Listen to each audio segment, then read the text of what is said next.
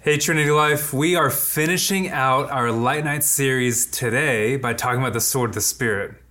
And uh, no, mom and dad, I did not get my hair cut yet. It's just in a bun in the back. I don't know if that's worse or better for you, but I will soon. I will soon.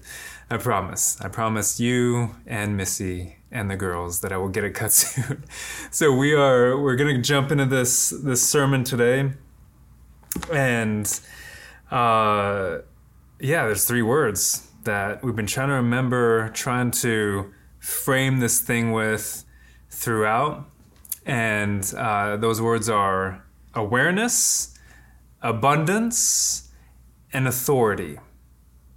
Awareness, abundance, and authority. They correspond to your identity in Christ, your destiny in Christ, so that we can influence our city and the world and uh, and so awareness here. Let's let's start here in verse 17, as it corresponds to your identity.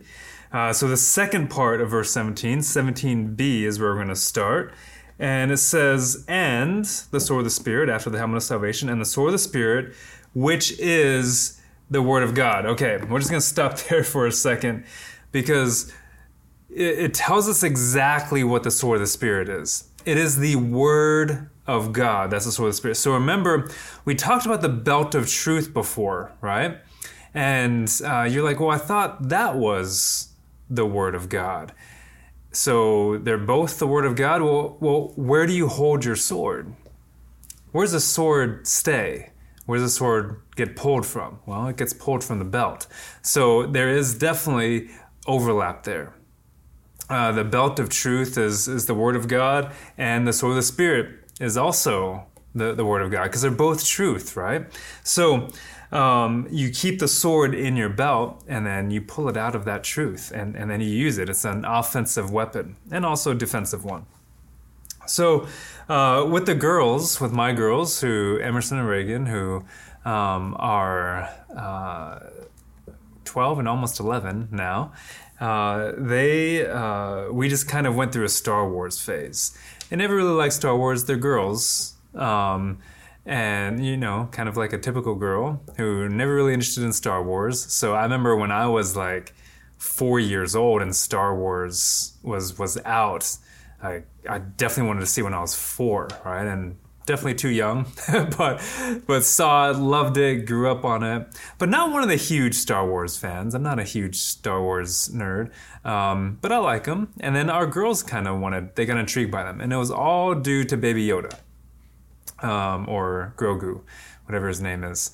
And so Reagan loves that that little character, and then they wanted to watch all the other Star Wars movies. So kind of went through this phase, or not phase. We watched all of them. We watched all the Star Wars movies and talked about them, and uh, they they all kind of they fell in love, and it was fun to be a kid with them. Um, but think about a Jedi, a Jedi Master. And if you haven't seen Star Wars, you may not get this illustration, but shame on you. Uh, you should go watch Star Wars, uh, but you'll you'll get it. Okay, a Jedi, part of his identity or her identity, is their lightsaber. It like hangs on on their belt, and when they fire that lightsaber up, it immediately demands respect and authority. Right, like when they see it on the belt, it's like, oh man, that's bad. But then when you fire a lightsaber up, when it like combusts and ignites, like you don't want to mess with that, right? Like you immediately recognize the authority, the power of the Jedi, of the Jedi Master. And and they carry it with them all the time, guys. It's it's like it's like they're naked if they don't have it. So whenever you see like a fight scene in Star Wars and they lose their lightsaber, it's like oh my gosh, what am I to do? Well, I'm just to use the force and, and, get it back. But uh, there's also instances where, where they lose, it, it, falls into a pit or something like that, right? And, and in doing so, they're losing a piece of who they are. They're losing a piece of their identity as a Jedi Master. It, it's the weapon of a Jedi. And even a, a certain color lightsaber distinguishes who you are too. It's part of your identity too. So, uh, you know, whether it's red or blue or red or green, you know, it, it, determines which side of the force you're on. Uh, and then you have like uh, Samuel L. Jackson. uh, who has what's his name, Windu, Mace Windu, something like that, who has the purple one, or Rey in the new Star Wars, she ends with the yellow one. Um, and so there's there's um, there's different colored lightsabers that indicate different things too. Where you see like the fancy one with that one guy with the spikes on his face with the dual lightsabers, um, like bow almost. So um, it says a lot about you. And a Jedi would never walk around. A Jedi would never walk around without his lightsaber. They always want it on them. And and so if the sword of the spirit is the word of God, we should have it on us and with us at all times. But how many of you guys are actually walking around without the word of God? You may have all the other pieces of the armor, except that. Actually, I'd, I'd, argue it's hard to have all the other pieces of armor without that. They all go together. You actually can't really have one without all the others. Right? They're all interconnected. Salvation and faith, truth, and the sword of the spirit. Right, the the breastplate breastplate of righteousness and the gospel of peace. Right, they're all interconnected. And so when he says take out the full or whole armor of God, you really can't piecemeal it. You can't pick and choose. It's kind of like you take it all up or you don't take any of it up. And so, how many of you are walking around without the sword of the Spirit, without the lightsaber, without the Word of God? Which means, how many of you have lost part of your identity in Christ? Right? If that thing represents a piece of who you are, your identity, and you don't carry it around with you, then you've lost it and you've lost some of your identity. The other thing is, a Jedi isn't automatically proficient in wielding a lightsaber. Right? They they they need to train. It takes discipline. It takes hard work. It's laborious. It's a lot of hours. It's a lot of dedication. It's a lot of time spent uh, running through the forest or jumping off things or I don't know, using your lightsaber to to block those little lasers that come at you. Um, uh, it's just a lot of time and discipline it takes to wield that thing properly. So, just because you have your Bible on your phone, or you have it on your nightstand, or you have it in your glove compartment, or you have it in your desk drawer at work, it doesn't mean you know how to wield it. And it doesn't mean you ever even after you even actually ever use it. It's just there. And so so many of us as followers of Jesus or as Christians or as believers, there's you have Bibles. They're sitting around somewhere. But are you using it? Do you know how to properly handle it? Can you wield that sword of Spirit? And so many of us claim to be a Jedi, but don't know how to wield our lightsaber. Some of us claim to be a Christian, but don't know how to properly handle the word of truth, the word of God. And so this piece is very important for us. It's highly significant because we need to be able to wield it. And guys, we're gonna, well, we're gonna transition later into this. I'm not just talking about this physical word of God that you got to carry around you at all times. Okay, that's a part of it, right? There's there's a part of the physical word of God, but I'm talking about the spoken word of God here. We're gonna get to in a minute, and it's so important for us. I mean, do you struggle with certain sins over and over and over again? Well, the Word of God has to be stored up in your heart that you might not sin against Him. Do you struggle with believing the lies of the enemy?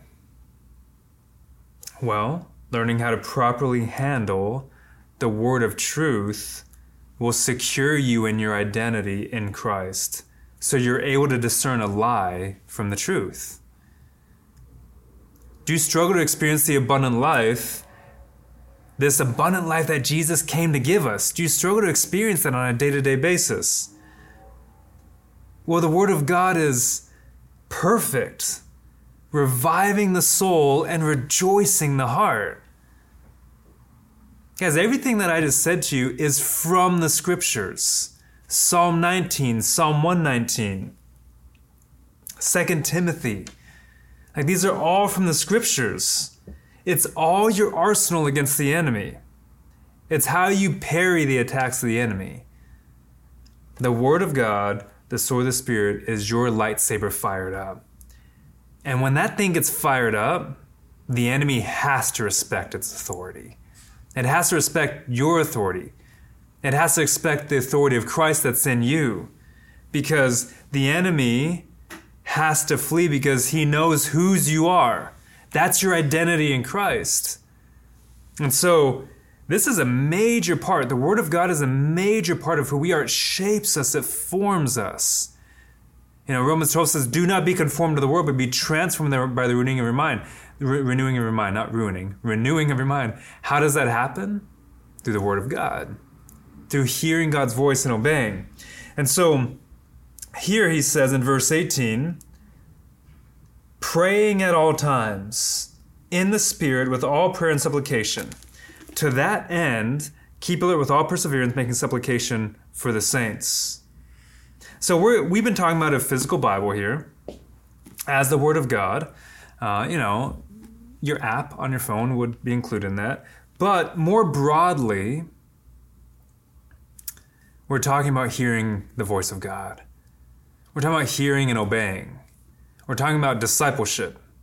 We're talking about how do we hear God's voice and how do we walk forward in obedience? Right, we're talking about the, the spoken word of God.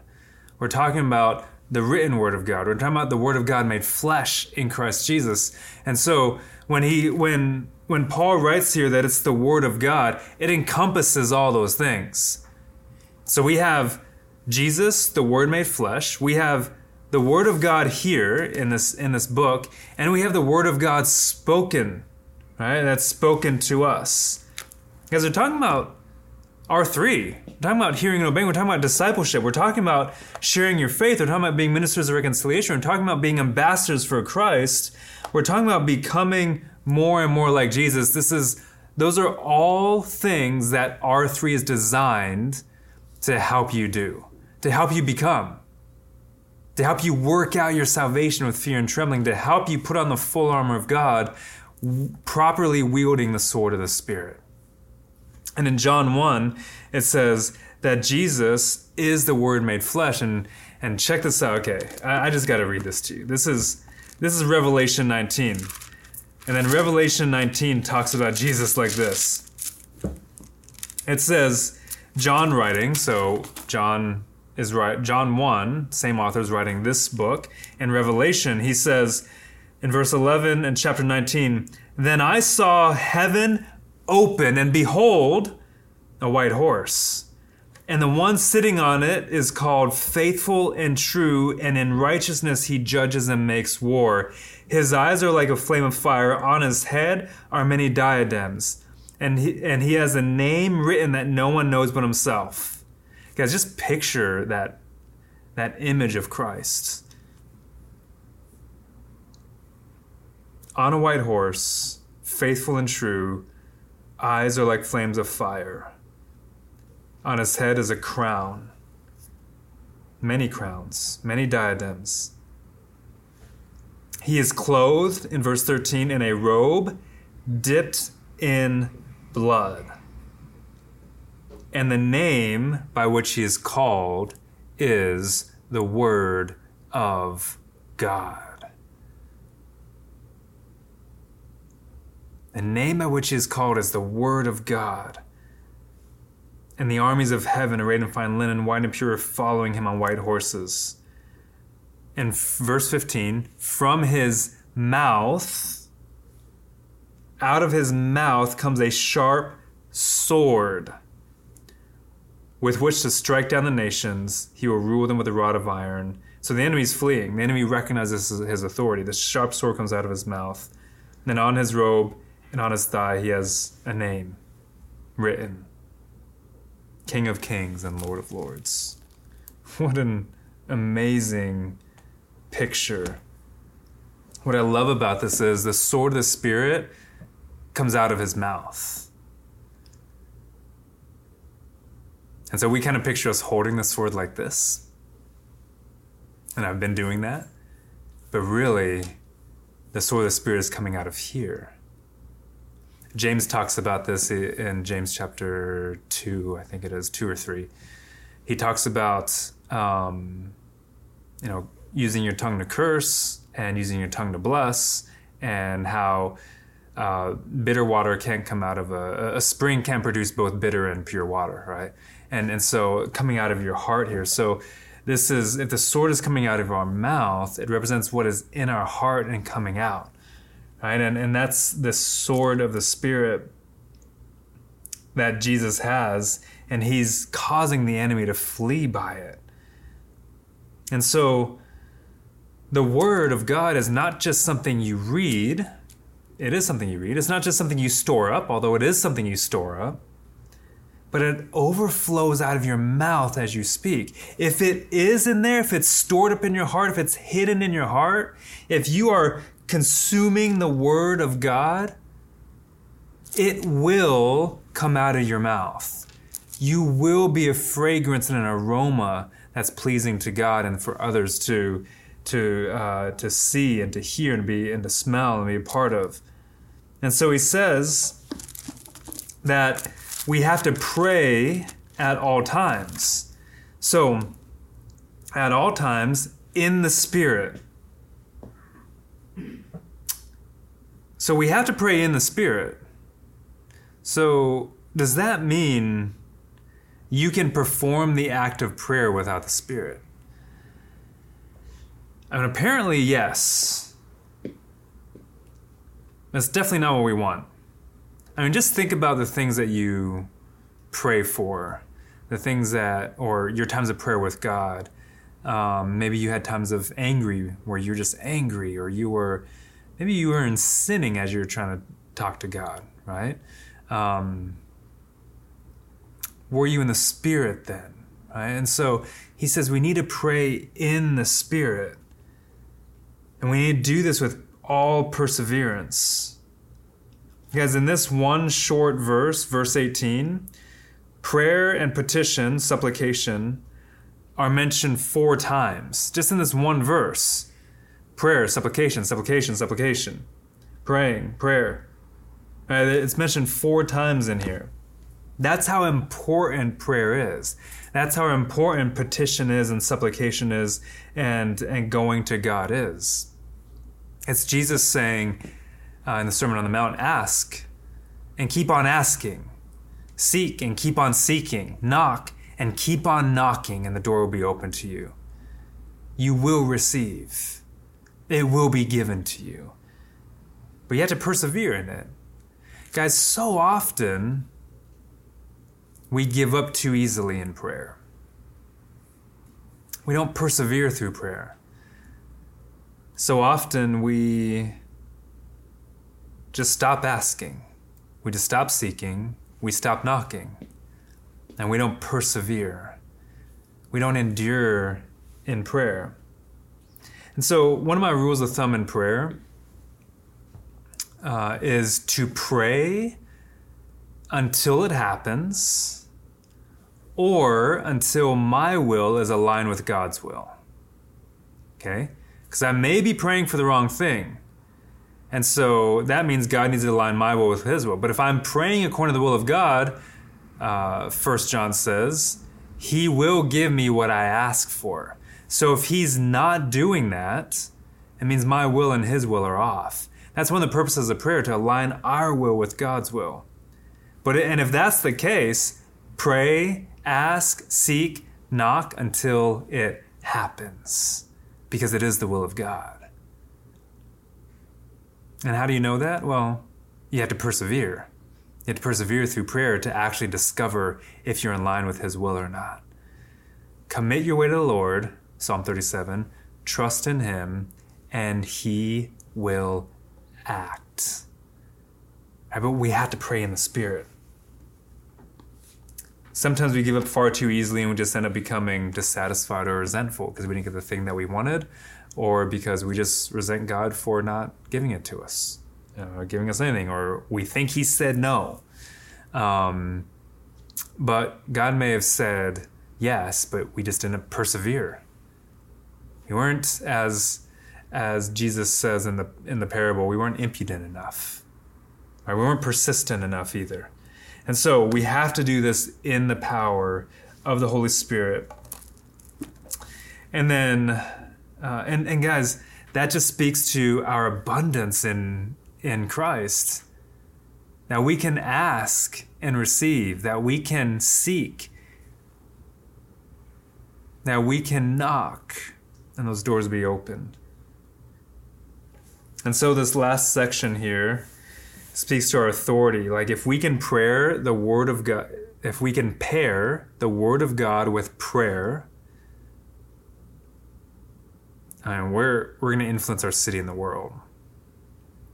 There's so much authority in that because we are actually in the Spirit. And so Paul says, "Pray for me also, that words may be given to me in opening my mouth." Right, like the sword of the Spirit has to come out of our mouth to boldly, or sorry, opening my mouth boldly to proclaim the mystery of the gospel, for, for which I am an ambassador in chains, that I may declare it boldly. Two boldlys there. He needs boldness to open his mouth, he needs boldness to speak as he ought. Paul's in chains a lot, huh? Second Timothy, he was in chains. Ephesians here, he's in, he's in chains. Um, this is what I'm talking about with the, the suffering of of the sufferings of Christ that we share in. And even then, Paul says, "Pray for me," because sometimes it's hard for me to open my mouth. Sometimes it's hard for me to share. Sometimes it's going to put me in prison. And so I need you to continue to pray that I would boldly open my mouth. And then, even then, sometimes I don't say the right things. Sometimes I don't say what I should say. And so I need you to pray for me that I would declare the mystery of the gospel boldly and speak as I ought to speak. Guys, that's just a I mean, that's just a tremendous prayer.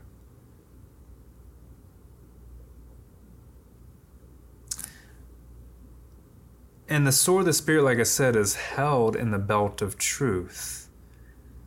And so, if we are speaking in the Spirit, whether it's in prayer or in sharing our faith, um, it has to look like truth. It has sorry, it has to be truth if it is the sword of the spirit. If it's not truth, it's something else from somewhere else, from someone else. But it is our duty, is our privilege, it's our responsibility to open our mouths boldly to declare truth boldly with the sword of the Spirit. And we need to have the Word of God consumed, read, stored up in our hearts in order to do that. And so I want to end with just a little exercise for us. I'm going to read this Revelation passage again out of cha- chapter 19. And I want you to picture Jesus. So just a, this is to be a little spiritual direction, and then I'm to pray. I'm to pray for us to close. So again, just however you need to imagine something, eyes open, eyes closed, standing up, sitting down, kneeling down, however you need to do that. You have the freedom to choose, and let's uh, let's do that right now. So, picture Jesus. Heaven is opening. There's a white horse,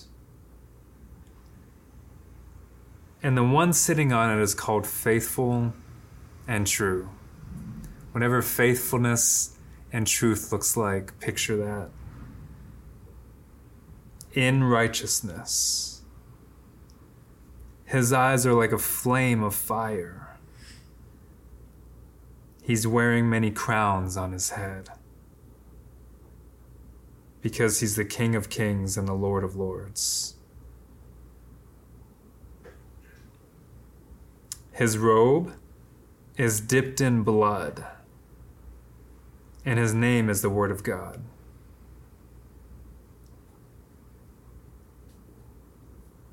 He has a sharp sword coming out of his mouth. And on his robe and on his thigh is written King of Kings and Lord of Lords. Now picture Jesus, that Jesus, coming out of your mouth. This is the Word of God. And so when you speak, you speak Jesus. Can you imagine how much your life would change if you spoke Jesus all the time? And Jesus Christ of Nazareth on this white horse, the King of Kings, the Lord of Lords, came out of your mouth in every circumstance, in every instance.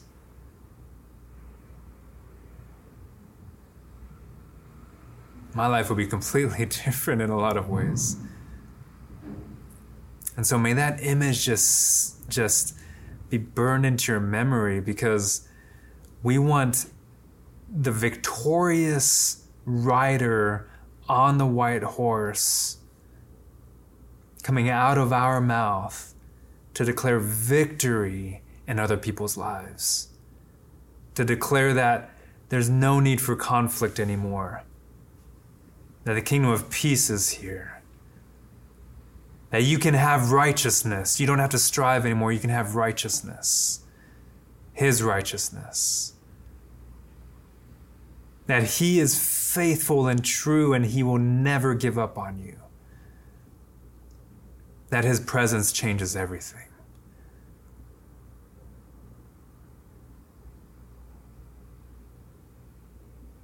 That's the Word of God. That's your lightsaber. That's what we have right here. Jesus is waiting to change your life. Jesus is waiting to transform your heart. Jesus is waiting to give you the abundant life. And it starts here, guys. It starts in this truth, this word. And it will transform you today if you let it. Jesus, thank you for your word. Thank you that you are so faithful that you left everything you ever knew and you gave yourself up for us to take on flesh, to be what we could never be. To be what we were supposed to be, to be what we were created to be. And thank you for making the way possible for us to be that. And so use us. Open our mouths boldly that we would proclaim boldly your truth. Because it's a truth that sets people free. We ask this in your name, Jesus. Amen.